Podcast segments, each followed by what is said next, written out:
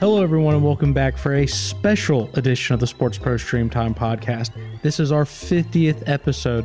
I'm Chris Stone, your community lead at SportsPro, joined as always by our C E O, Nick Meacham. Nick, fifty, we made it. we made it. I, did, I didn't even realize it was coming, and then all of a sudden I looked on our uh, distribution platform and noticed that forty-nine was up. So like, oh shit, we've got to do something. Um, but yeah, it's what a, what a ride it's been. Lots of great people on the pod. Learned a lot about how to create podcasts, what works, what doesn't. Um, made plenty of errors along the way. Got myself in a bit of trouble. Got some people in a bit of trouble. It's been quite a ride. Yeah, well, I, w- I read a statistic, you know, everyone thinks of podcasting as being a very oversaturated medium. You know, there's the joke that, oh, everyone's got a podcast. But something like ninety-nine percent of all podcasts never produce more than three episodes. So, you know, out of pure longevity, I mean, we're just absolutely smashing it.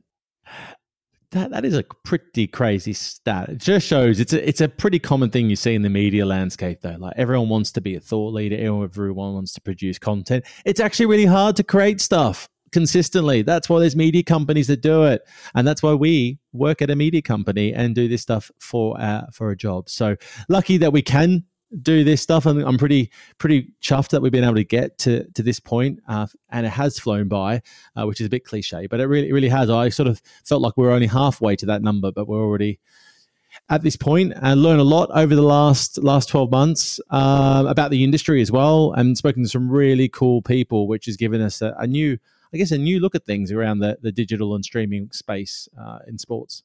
For those of you sitting at home, you know, you, you obviously won't see the video, but I do want to confirm that Nick and I have managed to do this in person. We are sat in the same room to do it together. Uh, it doesn't happen with all of our podcasts, but for the fiftieth, it had to be done.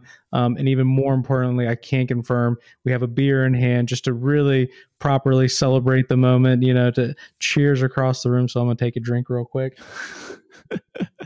You know, just to bask in the uh, the relationship that has come from this. I, I, I like to think of myself as Scotty. He's Michael. Um, but however you want to compare us, that's fine. Oh, that is a very dramatic comparison, but hey, I'll take it because I didn't make it. But uh, yeah, it's quite weird actually to think, you know, particularly as this podcast, a lot of it started in the the COVID times, that we actually didn't record that many, less than a handful, I think, probably in person over this time. So good that we can do a few more of these now together. That is for sure.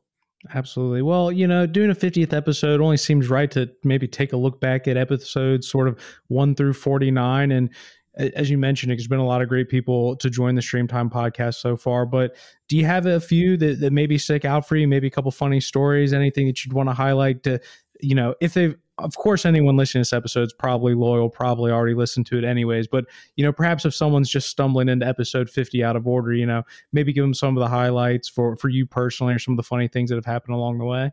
Well, I mean, we have learned a lot about the industry. We'll dig into some trends and stuff that we are following pretty shortly, but um, some funnier moments, I guess, or yeah, some more quirky anecdotes. I remember uh, speaking with Blake Stukin, who's uh, at the N F L in their in their media team, V P of media, I think, and he was using his daughter's pink microphone to do the interview, uh, and that actually ran out of battery halfway, so we had to re-record that, which was quite a funny thing because it was a really cool one of these like karaoke mics. So I had, uh, fortunately or unfortunately for him, Uh, it ran out at the right time, so I couldn't use the clips from that interview uh, on the recording uh, to publish after the fact. I mean, the other couple, a couple of examples are uh, I spoke to John Miller, who's a you know twenty, thirty year veteran at N B C on the sports uh, programming side, uh, who talked about how they created the dog show, which actually was one of their most successful uh, sports assets they created, and that was created out of scratch. We had Kenny Gersh from the M L B recently, who we discovered halfway through the pod is uh, a big Bored Ape Yacht Club and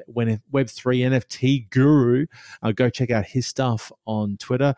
Um, then a certain and a few things that I've said which have got me in a little bit of trouble with a few different people uh, in the industry. One uh, sports exec even hunted me down at one of our events to to give me a, a a clarification, a polite clarification on uh, my take being incorrect, which I did really appreciate. At least nothing, nonetheless, just to know that some people were listening. And then there was the incident where I caused, uh, well, we caused a bit of a stir when uh, uh, Man, uh, Phil Lynch, we spoke to Phil Lynch from Man United, and uh, what, some of the comments that he said and were shared uh, on social were taken by Gary Neville and run with, and he's got quite an audience of followers uh, through social, which led to a, quite a surge in our audiences for that particular pod, uh, generating several million views of the video online. So I've actually apologized to Phil for that, because uh, it was definitely not the intent, but uh, it's been definitely a roller coaster, uh, to say the least.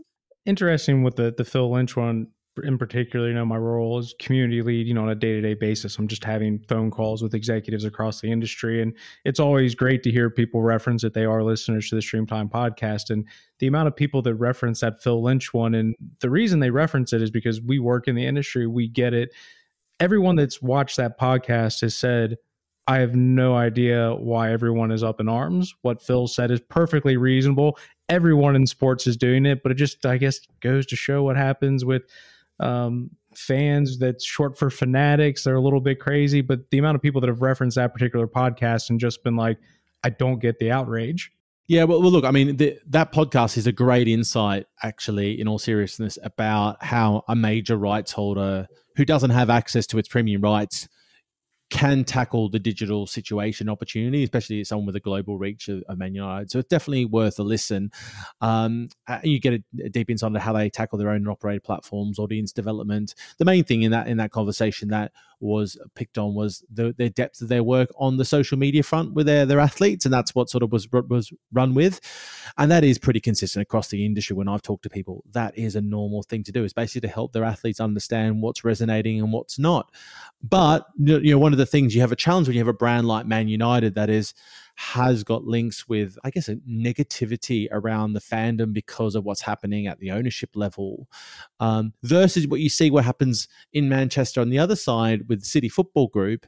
And they have different challenges from that point of view, but because they test in public, because they're constantly trying new things, and they don't have that, you know, necessarily the breadth of the historical fandom uh, at, the, at that scale that Man U do or did, um, they're able to get away with a lot, trialing a lot more things in public. And the one, the one, one of the major things I took away from the Man United situation, it's it's very similar to the Premier League.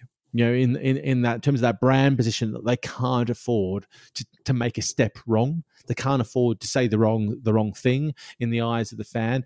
So it's a very tricky situation for a lot of rights holders in this space when you are trying to do these sorts of things and and help your fellow colleagues in the industry, that you do have to be a little bit careful sometimes when you uh, are talking about things that fans really care about, uh, unfortunately. But it is a really good pod to listen to, and Phil is great, uh, and I would highly recommend uh, listening to that one if you do go back. Yeah, I mean, they're all worth listening to, of course, Nick, but certainly, you know, those are some of the highlights of some of the people that we've gotten to hear from, um, and there's plenty more coming. So if you've enjoyed it so far, um, there's a, we've actually got a bank of some more interviews coming with that, and we'll continue to do so. Uh, one of the things we do want to do, though, in, in our fiftieth episode is have a little bit of transparency. You know, we, we sit up here and people probably think that we're, we know it all, we talk about these things, but sometimes we do get it right, and sometimes we don't always get it right. And at our O T T summit that was held at uh, the Tottenham Hotspur Stadium back in November, uh, we put together a little bit of a list of things that we thought we had learned, and we thought it'd be interesting to go back. We're almost twelve months later to that, so have a kind of a one-year review to to sort of see some of these topics, some of these things we identified as trends or learnings, to see what we got right, what we got wrong, and just have a little bit of fun with it, because there's definitely things on both sides of the fence that uh, it's worth us coming out here and being able to say, I think, if anything, to show the evidence of how fast the, the D two C and streaming space is changing. Things that we consider to be fact, you know, less than a year ago, they're quite the opposite now. Yeah, there's been a few things that we've had a lot more light shine, uh, shone on, shined on, yeah. shone on. I think shone on. Okay, my Australian education coming out there. Um, but we've we we understand a little bit more about what works and what doesn't in in this industry, and we've seen a lot happen. You know, if you think about it from the wider sports industry, the whole Web three movement has been uh, a wild roller coaster. Um, what we've seen in some of the major big tech players um, doing has been interesting. But let's dig into some of those and, and and shed some more light on what we got right, maybe what we got wrong. Yeah, well, I mean, you mentioned just at the end there was the big tech, and one of the things we talked about in, you know, sort of that late November window is we kind of thought the big tech guys weren't necessarily going to get involved, and there was all this speculation that Apple and Google and Amazon were just going to start buying up all these rights. But then we saw some of the more traditional players like E S P N getting involved, or Sky, you know, gain their rights. And we just sort of thought, okay, that that was just a bit of, you know, Y two K panic a little bit. And that's not seemed to turn out that way over the last few months from deals that we've seen, and as well as rumors of what's coming next as well. Yeah, I mean, the main message that we talked about, and I remember doing in one of the presentations at the O T T Summit around this um, last year, was big tech just doesn't need sports. They're too big. You know, the scale's incredible. We're talking trillion dollar businesses, right? Trillion dollar businesses. They don't need sports to do what they do, especially because that's, quite frankly, sports at the top tier is quite often a loss leader in a lot of situations, or the quote unquote loss leader, the marketing tool, when these guys can do it in other ways. Well, what we've seen in the last twelve months has been pretty incredible, right? We've seen Apple do their big M L S deal. We've seen them do deals with uh, the M L B. We've seen, uh, and the rumors galore about them potentially up for Sunday Ticket and up for a bunch of other sports rights, as well as what Amazon continued to spend and continue to make moves. And Amazon was always around, but also now we're hearing that Google might be a player for some of these premium sports rights. So things are, things are starting to shift quite heavily in that direction, in sort of the big tech direction. And, you know, it's welcomed. I think the industry has been waiting for this moment. It's sort of a few years later than we, what we were kind of all expecting. But yeah, a lot has changed because they're starting to put money on the table, which they weren't previously seriously doing. I mean, we saw some signs that this could be happening. I think even when I did that presentation, I did caveat that they had, that Apple in this instance hired the head of sports um, for Prime Video, um, Jim DiLorenzo, and they brought him a couple of years ago. And so that was kind of a, well, they wouldn't do that unless they're going to do something. But the question was what? Well, the M L S deal is sort of their first big move, but it's likely that is just the beginning for them.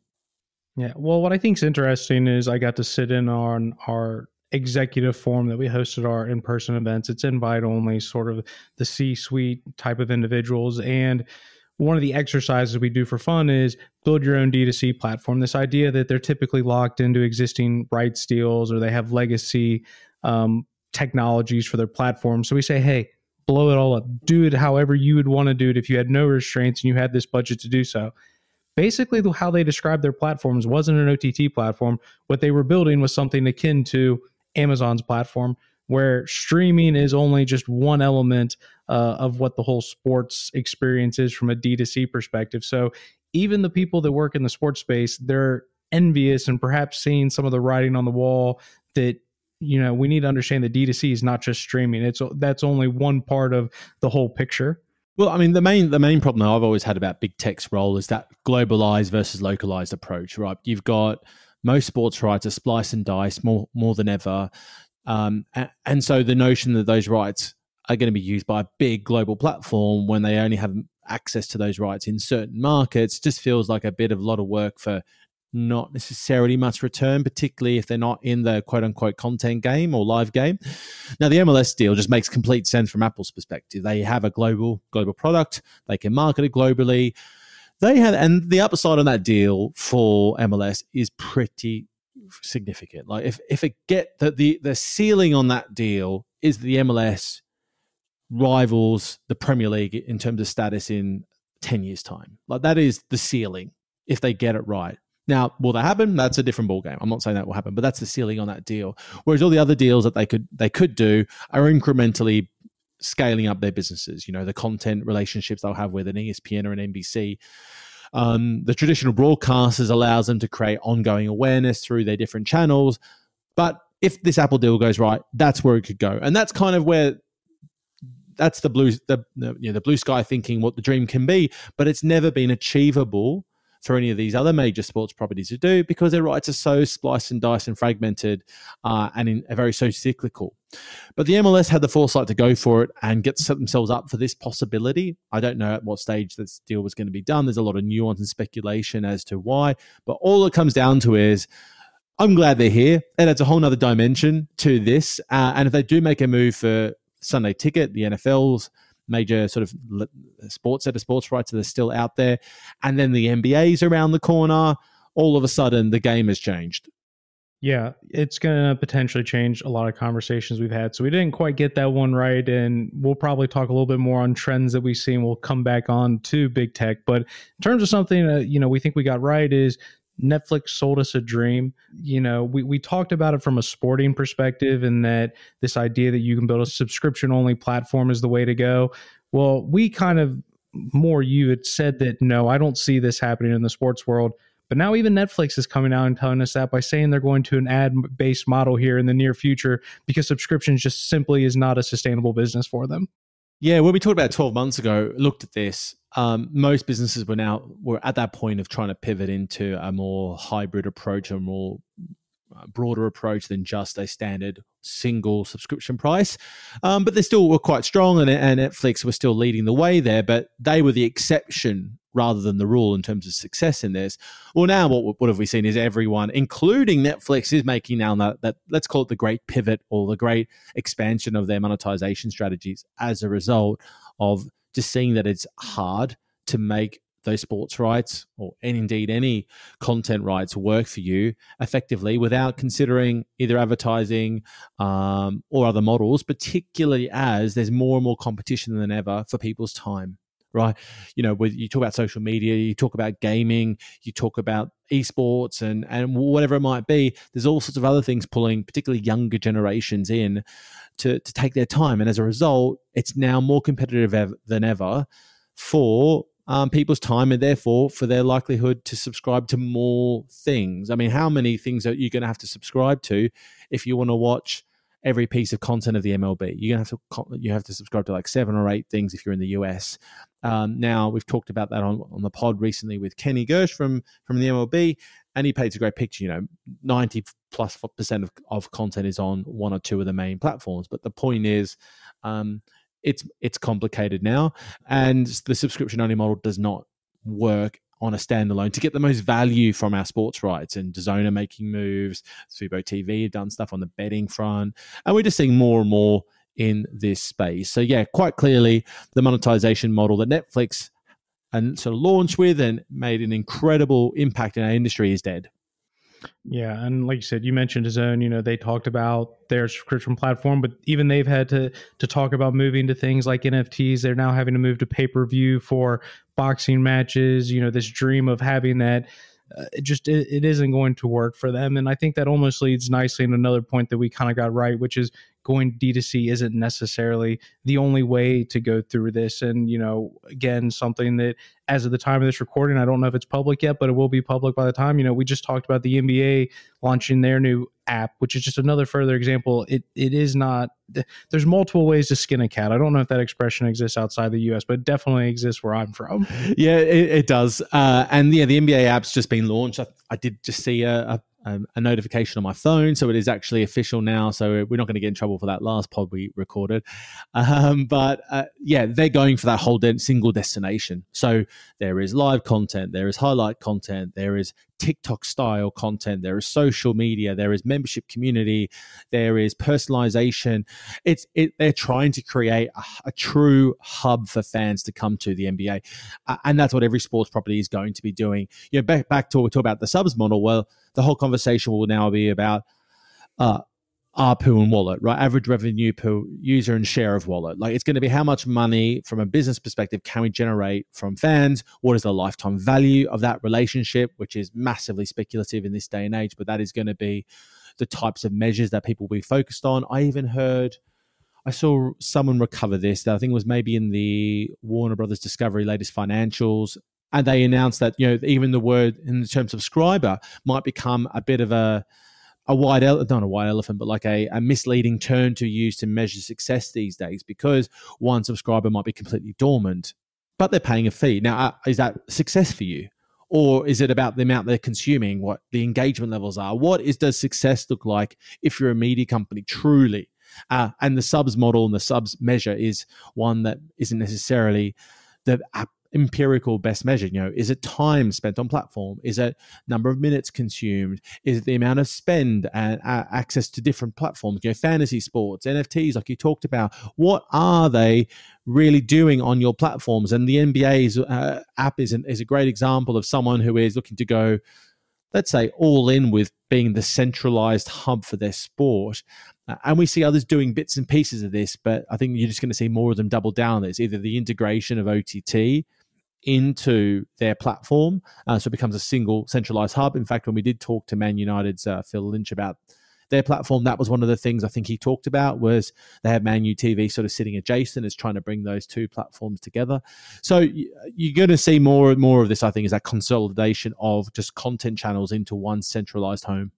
Yeah, it's really interesting, not to, to linger on it too much, but I've spoken, interestingly, to different agencies that represent um, sporting brands, and basically what they talk about, their biggest headache right now is what he, well, multiple people said it, the what they described as currency conversion, mm. in the sense of what you said is, what is the value of one subscriber compared to ten viewers on which platform? Uh, what was the cost for them to do that? And I, I think, to your point, that is something that's only going to grow and uh, be more and more relevant, particularly as we expand D two C to think about it beyond just content consumption and broader e-commerce and all those different elements that tie into that. Well, yeah, look, and you think about where we were, let's say even six months ago with the N F Ts space, right? Digital collectibles now that everyone's calling them. They're not calling them N F Ts at the moment anymore. You know, OneFootball's launched a bunch of them with some pretty big major players like Animoca Brands, and a bunch of them are coming into the market.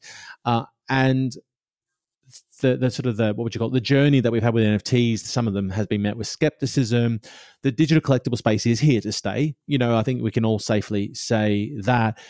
And I think if that hadn't had that sort of, let's say, bump in the road in terms of perception around N F Ts and the valuations going up and down so, or fluctuating so much, that I think you'd see more sports getting even more excited about that space and doubling down on that, in, ingesting that into their own platforms.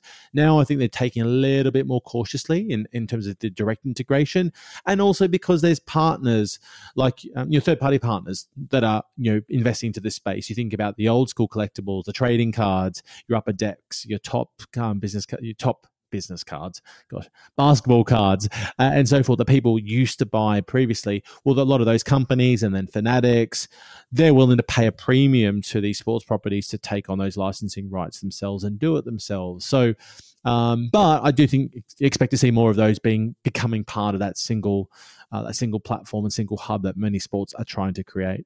Well, that does tie into to one of the points. The, the one of the last points within that presentation was, you know, blockchain was going to be the new silver bullet for O T T. And I think, to your point, what's probably happened between now and then is this mirage of a fast cash grab has sort of disappeared. Um, it's people are being more pragmatic about it. I think it's one of those things. There's always that sense of, if I don't get in on it, it's going to be gone before I get a chance. And then we probably never actually understood the space. We just saw someone's doing it really well. Someone's making money off of it. I need to go do it. And it's not that it, the movement's going to take a little bit, but people are just being a bit more pragmatic in their approach to how realistic it is that Web three can be a part of what they're going to be doing. But if they do it right, it's got still has plenty of potential. Yeah, I think it's just one of those things that we're going to have to work it out. Like, the industry is going to work through a few things. What does work? What doesn't? Not just throwing the kitchen sink of Web three at this at their sports property and and seeing what works and what doesn't, and at the at the cost of the fan. Um, but there is going to be some really great use cases that are already evolving and developing around things like ticketing. You know, ticketing is the best example where blockchain can, uh, can be used uh, and will it is being used today, and more of that's going to to proliferate. Uh, and that will remove, so that second, uh, what do you call it, the reseller market or the second-hand market, you know, looking at tickets even for the, the Wembley game, um, which is, uh, sorry, the Tottenham Hotspur Stadium N F L game that we have uh, coming up uh, this weekend, uh, which will be probably uh, in the past when uh, this po- this pod goes live. But, you know, they weren't available at all to buy directly through the platform, but you can buy them through a reseller. Well, blockchain will change that. Right. And why that's important in the digital media streaming space is that can all be housed in the one centralized home, the official home for that sports. So everyone who's going to buy a ticket knows they can trust that those tickets are legitimate. They're a legitimate source. And you can see the the, the background and the interest and the, what the original pricing was and all those sorts of things all on display. So that is probably the best example of blockchain technology in the sports space. And that, I think, will become part of almost every sports platform uh, in the future, is that ticketing aspect over time, depending on what deals they have uh, in place. Uh, and equally around data, around media rights and so forth, you will expect to see blockchain play a pretty key role. But I think it'll be a step-by-step approach from here on. We'll, we'll calm down a little bit, and then we'll start to seeing it step-by-step come into the market. Things around fantasy, N F Ts, and ticketing are the obvious place. Uh, the other areas, we'll, we'll have to wait and see when they arrive.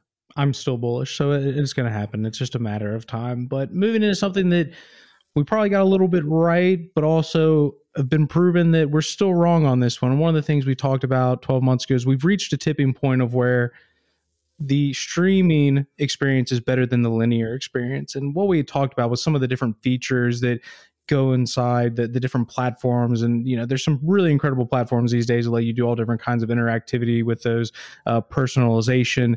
And it was getting to that point of, why would I go to a real life game when I can just stream it from home with all these different features? And on that side of things, it, it feels like we're, we were right about that prediction, that the technology is finally catching up. But at the same time, we've seen Amazon, trillion dollar company that you referenced, even they had a bit of a struggle with their launch of their new exclusive partnership for Thursday Night Football with the N F L. We've obviously talked about DAZN's issues with Serie A in Italy for the last two years that, you know what, even though it, it's possible, streaming is still really hard, and maybe we're not quite at that tipping point we maybe thought we were. Yeah, yeah. I think when we talked about that, what we were talking about at the time was the, yeah, that experience, right? There's all these extra initiatives and, and technologies and engagement tools pe- people can use that are available that are awesome and that will add value to the experience. But you got to get the basics right. And we're not there yet. Linear is still king when it comes to that lean back experience. Uh, and much of sports is leaning, leaning into to that still as its primary channel. Streaming is the future. Um, however, you know, the problems we've seen with the big scale events is still there. Uh, and it's really disappointing to see that we still are having some challenges. And and some people will say that, you know, the Amazon and Thursday Night Football um, example is, look, they got it pretty right. You know, maybe ninety, ninety percent of it was right, but there's still million, I think it could be a million plus people getting impacted by this. If I'm pulling percentages out of the air, so don't hold me to account on those numbers. But, you know, there's a percentage of audiences being impacted with, with linear that is that just does not happen. It's such a minute um, group that might be impacted in any given uh, broadcast. So it's disappointing that we're not there yet. But because these big tech companies have arrived, I do feel pretty comfortable that they're going to sort it out. They're going to find a way to solve all these issues because it's worth too much to them and they have too much money and resource to throw at things. To, and this is what they do, is they solve problems. So good to have these guys in the live sports streaming corner to help us solve what is, I still think, holding us back. It's a bit of a barrier to us really seeing streaming proliferate and, and scale to the area and levels that it should be. Yeah, I think that's probably the underlying point to where we started about big tech getting involved, is not only is the sports industry probably excited because that's one more bidder that they can throw into the mix during these negotiations, but as you say, if anyone's going to have the money to fix these problems, it's going to be them. So it could be just a, a source of revenue or source of resource to at least solve some of the issues that we've seemingly talked about on the podcast at the O T T Summit events, that these guys might actually accelerate that development. Yeah, I mean, just on, on, on that last bit, I would say that, you know, I've seen some examples where uh, events are being scaled, but the pirated, the pirated stream is better. Or these events you think would be pretty easily to deliver are still having major problems. And, and, and we still have a lot of work to go through. But piracy is linked in this whole space as well. That's another problem that they need to solve, particularly for these major events. But I think we'll get there. But just when is a, a, a big question as to when we have, let's say, the linear quality experience uh, served up on streaming. Well, again, Nick, you're just knocking down the next point, laying me up for just perfectly. So we're talking about that Scotty Michael relationship right there. And piracy is another one that we talked about. We said piracy is still the greatest threat to the sports streaming industry. And part of that is, to your point, the professional streamers out there, yeah, it's a great experience because usually I have to go to my phone to figure out, is this game on B T or Sky today? Don't need to ask that question with a pirated um, platform. And even then, you know, with one of the things we see with all the fragmentation, piracy is winning because every time you split one of those into a new stream of distribution, is just one more stream that they can potentially steal from, as opposed to having that nice, secure, you know, single location, have all your eyes focused on there. You know, is piracy still the biggest threat in all of this? Oh, gosh. I mean, it, it still is costing the industry billions. Uh, and we've covered it a few times in a few different pods, like the Peter Scott from Warner Uh, media is a great conversation around that. I talked about, I talked with um, the legal, the general counsel from the U F C about what they're doing to tackle that. You know, there's the legal side and then there's the tech side. And both have huge challenges to overcome if sports is ever going to win the war uh, against piracy uh, anywhere to the same level that we've seen, say, in music, where um, Spotify sort of solved a fair bit of that over time. Um, it needs the industry needs a Spotify moment, as we've said before, and uh, that doesn't look anywhere close to it. Uh, I do think there's one potential source for that, which we can dig into, I think, when we talk about possible trends to come. But at the moment, piracy is continuing to win the battle. Uh, I mean, even the the DAZN in in Serie A in, in Italy, uh, I've, I think I shared it before in a previous pod, but like Roger Mitchell, who runs the Are You Not Entertained pod, sort of shared with me that, you know, he's based out there and he could get a pirate stream straight away, but he couldn't get onto DAZN, and he was even paid for it and everything and couldn't get onto the platform, but he could easily get on to a pirate platform if he wanted to. And that's just an example of where the, that's the sad situation we have right now. It's interesting. I'm not sure if it's because they're service providers and it's not in their best interest to do so, but I've heard some service providers say Spotify is actually not a good example of uh, the impact of piracy. And maybe I'm speaking totally anecdotally, but for like me personally, I think what Spotify's done is what sports would hope to do, which is, could I still pirate my music and listen to it for free? Yeah, just like I could do for sports. The thing about Spotify is the experience is so good, the personalization is so good, and the price is so minimal realistically. It's just not worth the experience of pirate. And interestingly, you know, we didn't talk about Peter Scott's being one of the highlighted sessions, but I'm going to yeah. go ahead and say anytime Peter Scott speaks, you should listen. It's a great podcast to listen to. But when he spoke at the O T T U S A Summit, he mentioned it. Let's just have Sportify, where everybody goes into one source, everyone puts all their rights into one bundle, and you just pay for what you want out of it. If you want the N F L, it'll cost you twelve a month. If you want the N B A, it's an additional ten a month. But it all comes out of the same place. And I was like, let's make it happen. Sportify. I reckon that, and that's one of the trends that I, I, big bold predictions I'd say is, I'm not sure how far away it is, but I think that's where Apple wants to get to. I think that's it. I think Apple wants to be that, or could be that, if the M L S deal pays off. Um, you know, I even saw there was actually rumors that Google were testing this out a while ago. Um, there's some beta examples that I saw online, or some um, some mock-ups where a centralized home, a one-stop shop, um, as we've we we we've sort of alluded to. You don't need five, ten places to go to to watch content. You need one. And if you have that, you become the home, the hub, then you'll make life so easy for users that they'll be willing to pay something for that. Um, or things like advertising will proliferate to a point where um, you know, the, the revenues that they can generate, perhaps because of the targeted nature of advertising, might be able to drive revenues up per thousand. Um, that might be able to mitigate the need to have to have a premium paid for Um, subscription offering. You know, you, you, the uh, the example is Peacock have that hybrid model where I think the numbers I saw a while ago in their financials, if I remember correctly, whether the A R P U, the average revenue per user for their hybrid model, so their mid tier, was actually higher than their subs premium subs model, because they were able to generate enough revenue from advertising on top of their base subs package to sort of mitigate the balance there. So if they can continue to do that sort of thing, then I think we might have a chance, like, you know, the advertising-led model, because other than that, I, just that whole subscription journey is just such a difficult one to take people on these days. Well, I figure now, you know, we're we're really getting into some of these future trends. So maybe let's, you know, we've talked a little bit about what we got right, what we got wrong. Maybe let's go ahead and put our, you know, flag down on a couple other things, and maybe we'll come review for the hundredth episode. You know, maybe it won't be far enough in the future for us to to to judge some of these, but at least give us something to talk about when we hit triple digits. And, you know, the first one that you talked about is, you know, consolidation is going to ramp up. And, you know, we've seen what's happened with Warner Media and Discovery and B T Sport. Um, I'm not sure if it's public knowledge yet, but uh, or if it's been one hundred percent confirmed, but there's obviously very strong rumors about eleven and DAZN. You know, so you think consolidation, this is just going to continue to ramp up? Yeah, I think it is confirmed, because I saw a high five picture or a like from um, the C E O of DAZN and Andrea Radrizzani, who's the owner of eleven Sports. So I think if they're posting pictures of high fives together, I think we're we're, we're all clear. Um, but yeah, I think we're just going to see more of that. We need to. I think we need to for as an industry, but these organizations need to, because a lot of them are finding it hard to overcome that funding gap. You know, the funding costs of creating a platform, managing a platform, managing and creating content, uh, buying content, um, marketing and acquisition, all those sorts of things. So the more resources we can pull together and consolidate, the more likely these businesses are going to be in succeeding. Um, and, and the Warner Brothers Discovery is the, the big example of all that. But I think you're just going to see a lot more of these, particularly in the sports space, where uh, you know, having a few sports rights here and there, it just isn't enough to build a real sustainable business. You have to be uh, taking a more complete approach.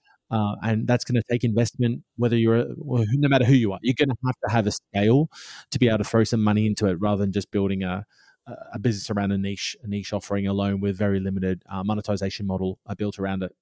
Well, it'll be interesting. You know, looking specifically at the DAZN eleven one, what I guess makes it a little bit different to B T Sport with Discovery is eleven and DAZN are still two explicit sports media properties, where the B T Sport one just made so much sense with Discovery because there's that larger package in there. You know, we talk about it all the time. David Gandler, you know, come for the sports, stay for the entertainment. It'll be interesting to see with that particular one with DAZN and eleven, if it, uh, you know, necessarily gets them over the hump in terms of where it seems these trends are going, in terms of it's going to perhaps be a bit difficult to just be a sports platform. Yeah, completely. And, and those two deal examples you've given, I think what would be underrated in a lot of uh, instances will be the investment in technology. You know, some of those businesses have really impressive sort of tech stacks or tools or initiatives or content businesses that Um, they can bring to the table. So eleven, eleven have a pretty comprehensive business from the, originally their Maikuju business they they acquired, um, and you know they're powering some of the stuff that is happening uh, on FIFA Plus's platform, from what I understand, as well as with the Discovery and and and Warner Brothers, as well as what B T Sport bring to the table. They all bring new technol sort of certain technologies and and skills that maybe the others don't have, um, and they can complement. And you bring those th- those things together and you can have real best in class in a lot of areas, versus in a lot of instances they need to build things from scratch or find partners for and go through a big massive process to do so. So that bit, alongside the content play which you're uh, talking about there, I think there is more uh, opportunity. It's always hard to see or understand, you know, how they're going to migrate audiences from platform to platform, you know, particularly in this world of subscription where, let's quite be frank, a lot of subscribers almost always on every platform sit pretty dormant. There's a big percentage uh, that don't are paying, and they're willing to pay, and they're not really consuming it to value. So, or, so these properties are going to be very careful about how they shift and aggregate those audiences. But uh, I think I think it's an important move that the industry has to to take now to to globalize and to maximize the opportunity. Yeah, moving on to another one we want to make a prediction on. It's something you sort of uh, kind of cast a shadow on. Weird O T T U S A event in New York back in March, but you know, to put more out there on the global scale on the stream time platform and our audience, is that, you know, one of the things we've seen, particularly in the U S, which has to do with the fact that it's changed legalization and just being more accessible now, you know, everyone is all in on betting, but you're willing to say, or I guess for this case, you're willing to bet it's not going to to, to bridge the gap, basically, in terms of making up some of that revenue that everyone's looking for. Yeah, a great example that uh, I use a lot is the the Fubo T V example. So we had David Gandler, the C E O, on the podcast a while back. They were talking big on betting. They've been making big moves in betting, big commitments, big deals. Um, you know, in the U S, they have to roll out any betting uh, platform product has to roll out state by state. You need to get licenses and all those things. But whilst the revenues might be of a decent level if you do it well, the margins aren't when it's such a competitive space, right? You know, a lot of these these betting platforms willing to take a loss because they can see the uh, short-term loss, because they can see the lifetime value and returns if they keep you as a user. But broadcast platforms, whether it's Fubo T V or DAZN, you know, DAZN has um, their C E O uh, is uh, an ex-C O O of Entain, uh, a betting a business.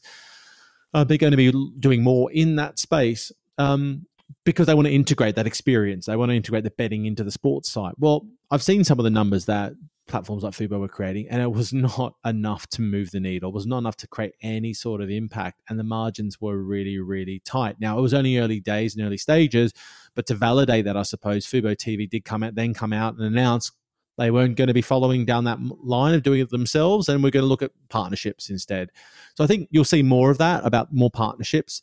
And quite frankly, the, the big broadcasters, the big sports properties are able to just generate some pretty incredible immediate returns by doing deals with betting partners, that they don't need to try and basically reinvent the wheel to do it themselves, because the checks are too are too big. And, you know, if you think about it from a betting uh, agency or your DraftKings and FanDuels and those first movers in that, you know, fantasy and betting space, which they've now both dabble into, um, they're willing to take a hit on some of the costs that they're doing in those partnerships for the marketing side. You know, even if if those big N F L deals that they might be signing, uh, or I think if I remember correctly, I can't remember if it was FanDuel or DraftKings did a deal with Amazon Prime for Thursday Night Football. Um, anyway, they're doing that deal, and even if they don't make necessarily money directly around that deal, the marketing exposure they'll get from being involved with the broadcast is so massive that they are willing to potentially, I would imagine, take a bit of a hit on the direct return for the net benefit of the marketing uh, R O I that they'll generate. And so my point there on the fund the gap bit is betting will create a huge amount of money for U S sports, um, but not in the way that like we're going to take it all in ourselves and do it ourselves. And finally, on that bit, then there's the European and U K markets, we've, which we've talked about before, where they're tightening up heavily on regulations on that because they've seen what betting can do to society. U S is a whole nother ball game. U S is not worried about that at the moment. They're going all in. And because it's going state by state, it's going to be very hard to pull the, pull the pin on that in the future. But U K and Europe, the The, let's say the, the strings are being tightened is not the term I'm trying to look for, but um, the restrictions are coming into place and making it harder and harder for betting to make impact in sports. Uh, and as a result, that's going to be become a, a smaller revenue stream for the, the industry as well. Well, tying us back into something we've talked about, we've teased it a couple times now, and I think there's probably some of the more bold takes. So, you know, we'll jump into, you know, talking specifically about big tech. Um, you kind of alluded to it a little bit, but there's two companies there that I think you have slightly different opinions on which direction they're going to potentially head or where you want to make those predictions for us to review somewhere in the future. But, you know, Apple and Amazon, you know, we talk about big companies, obviously trillions of dollars, um, have all the money in the world to do it. But you think that the one's going to go one way and one maybe not so much based on what we're seeing? Yeah, I look, I'd say in, we don't have to spend a lot of time on this, but I think Apple, we've talked about it before. I, I really think that they're going to make a play at some stage to become that master aggregator for O T T services. If you think about it, you know, Apple T V is going to have M L Ss available as a pro- product and proposition in the platform. Right alongside it, you could have the N B A's uh, League Pass if they do a deal, the Game Pass for the N F L, and you could start lining up all the different O T T sports platforms on that platform and make it available, uh, that one-stop shop experience for people to to find uh, on their platform. And I just think they just set up for that so well, you know, almost to create like an app store uh, equivalent, but for O T T services. So I, I just really think that they're best set up for it. It's a, it's a bit of a, a bolder prediction, but I just feel like they're absolutely perfectly set up to make that move, particularly some of the signs we're seeing around the M L S relationship. Um, so that's one. And then the other one is, is around Amazon. Now, I think where we got to with Amazon is everyone was so pumped about Amazon coming in, but the last couple of deals, particularly in the U S, we've seen they haven't been able to get necessarily some of those deals across the line, whether it's through college sports, whether it's through F one, and they're even having to pay a premium like they did with the N F L's Thursday Night Football to get those rights, because there's one thing they don't offer, and that they don't offer discoverability. They don't offer easy access to the sports content on their platform yet. Uh, and so there's a, there's a reach problem, there's a discoverability problem, and there's also a data problem. Amazon's very protective of what data they give to their partners. So you couple all those things together, Amazon isn't necessarily the must-have partner for sports that I think many of us did expect. Um, but they're great to have as part of the, the conversation, sort of drive up pricing and drive up the bidding wars. But all these sports properties are having to make a call. And at what point do they go, you know what, the extra money that you're offering is great, but we'll take the the established players like your E S P N's, N B C's, and, and in other markets, all the mainstream guys, and go, okay, you can bring all this other stuff to the table, all the shoulder content, all the extra coverage outside of just the live product. Um, that's super important to us. And Amazon just hasn't nailed that yet. Now, could they get there? Yes, they can. But I've been on Amazon, or Prime Video as they call it now. They don't call it Amazon anymore. And I'm shocked to see the amount of sports content I can't find on there, or I have to really actively go hunting for it. It doesn't just hit me. And they should see, with all of the data, they should know that I'm a fan of sports by now, I would think. So they got a bit of work to do. They get that right, they might change the game, but they haven't. And I still think that is a is a big hump for them to to get over. Yeah, well, I, I'd have to agree. Even for me, anecdotally, just trying to find the T V shows, you know, Netflix always has continue watching at the top bar. For whatever reason, Amazon's down like five, six. I'm like, stop suggesting shows. I clearly just want to watch the next one. But, you know, just simple things, simple things, get them right. Uh, another one we want to kind of talk about is we originally about twelve months ago referred to is we thought social media had found its place. You know, it, it's not necessarily to be that sports streaming platform, and it's just going to kind of be what it's going to be. But you maybe perhaps think there's actually reason to be a bit more bullish on sports uh, with their relationships with social media coming up in the near future? Well, yeah, I just think that we've got to a point now.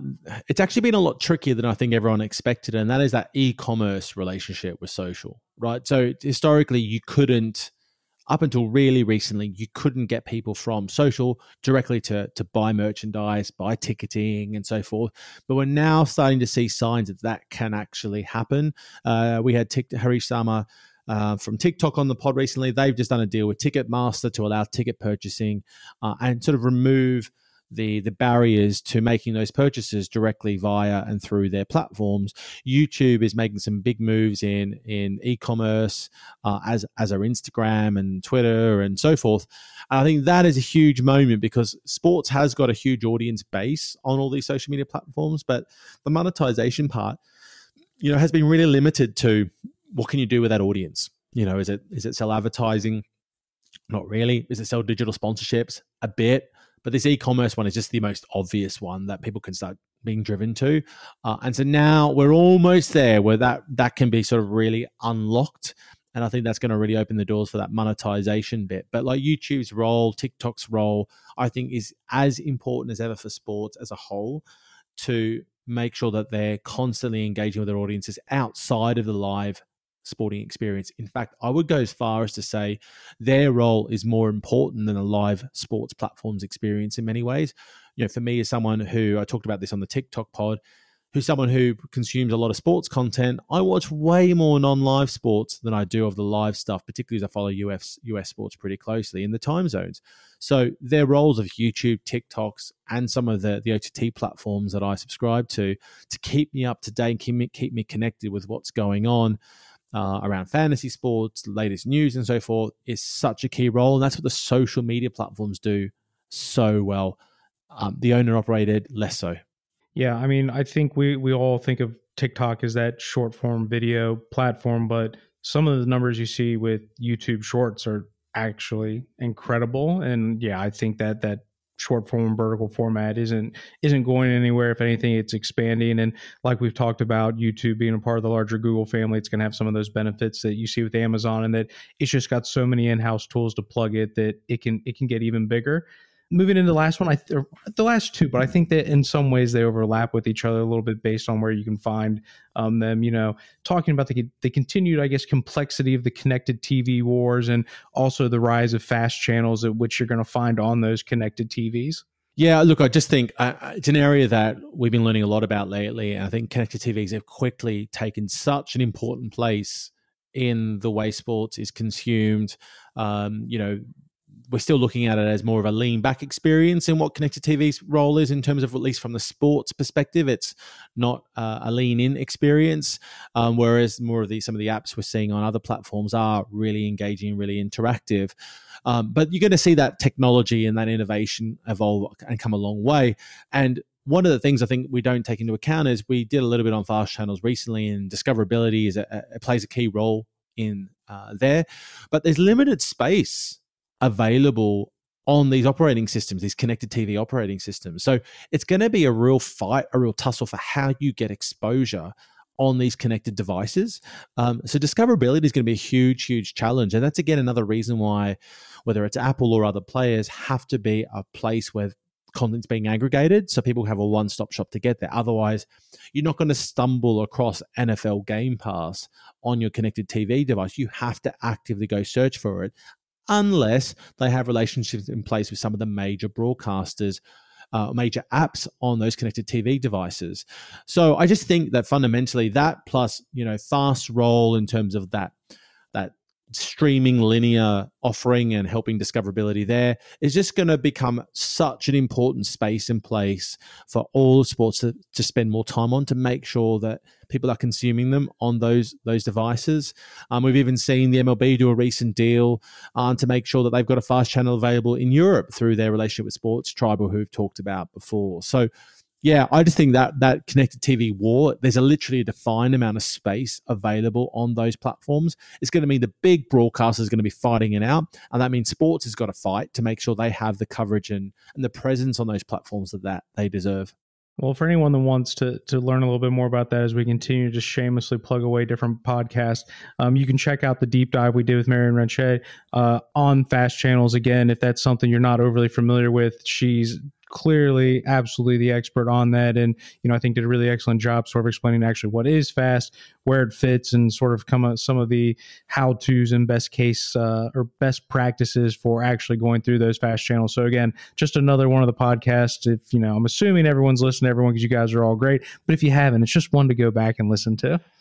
Yeah, definitely. Really good pod there. Uh, and we've got a few others that are more explainer types, which I think we're going to continue to do more about because the, the world is changing. The industry is changing so much. And all these platforms we've talked about are playing different roles, again, to what we talked about just twelve months ago. So look, looking forward to the next fifty episodes and seeing where we get to in twelve months' time or, or so, just because I think we're going to see a lot of change, a lot of movement, a lot of innovation coming our way. Absolutely, Nick. Been a pleasure. And, you know, just want to echo Nick's sentiments. You know, thank you to everyone that's, you know, joined us along the way. And I would just say it is always great, you know, getting the the random email, random LinkedIn message from people that uh, sort of just say, hey, really enjoyed the recent episode. I think sometimes we don't always take into account, uh, you know, where we're getting messages from. You know, I'm getting them from Australia, America, Latin America. So it's always really great to hear that. And as always, if you guys ever want to reach out, if there's any topics you want us to discuss, or, you know, we had some people reach out to us on Twitter about the the British Basketball League. You know, we, we enjoy all that engagement. We're looking to do more things uh, from a community perspective. If Twitter will let us set up a Twitter community page, maybe getting some things set up at our O T T Summit. But certainly for those of you that have been engaged with us uh, for the last fifty episodes, we want to keep giving you that great content um, and hopefully do some more stuff, you know, individually on a personal level with you. I can't add much more to uh, to it than that, Chris. So look, it's been it's been fun. fifty episodes. Let's uh, onwards and upwards to the next ones. And uh, thanks everyone for, for listening in. And yeah, get in touch if you have any thoughts or any ideas on what we should be covering next. But we've got some pretty exciting pods coming up soon, so you will have to stay tuned. Absolutely. Thanks, guys. Before you go, myself and Nick would just like to thank you for tuning into this episode of StreamTime. If you found the episode insightful, please make sure you like and subscribe on whichever platform you listen to. As a growing podcast, we'd greatly appreciate your support in sharing or writing a review. Ultimately, we want this podcast to not only entertain you, but also hopefully help you navigate the digital sports landscape. If you have any feedback on previous episodes or any topics and speakers you'd like to hear from in the future, please don't hesitate to reach out. You can find myself and Nick Meacham on LinkedIn or on Twitter. My Twitter handle is at SportsProChris one. Nick can be found at SportsProNick. Of course, if you want to stay fully up to date on the sports business news cycle, please make sure to visit the SportsPro Media website or sign up to one of our several newsletters to make sure you don't miss anything. Once again, thank you, and we look forward to you joining us next week on the StreamTime Podcast.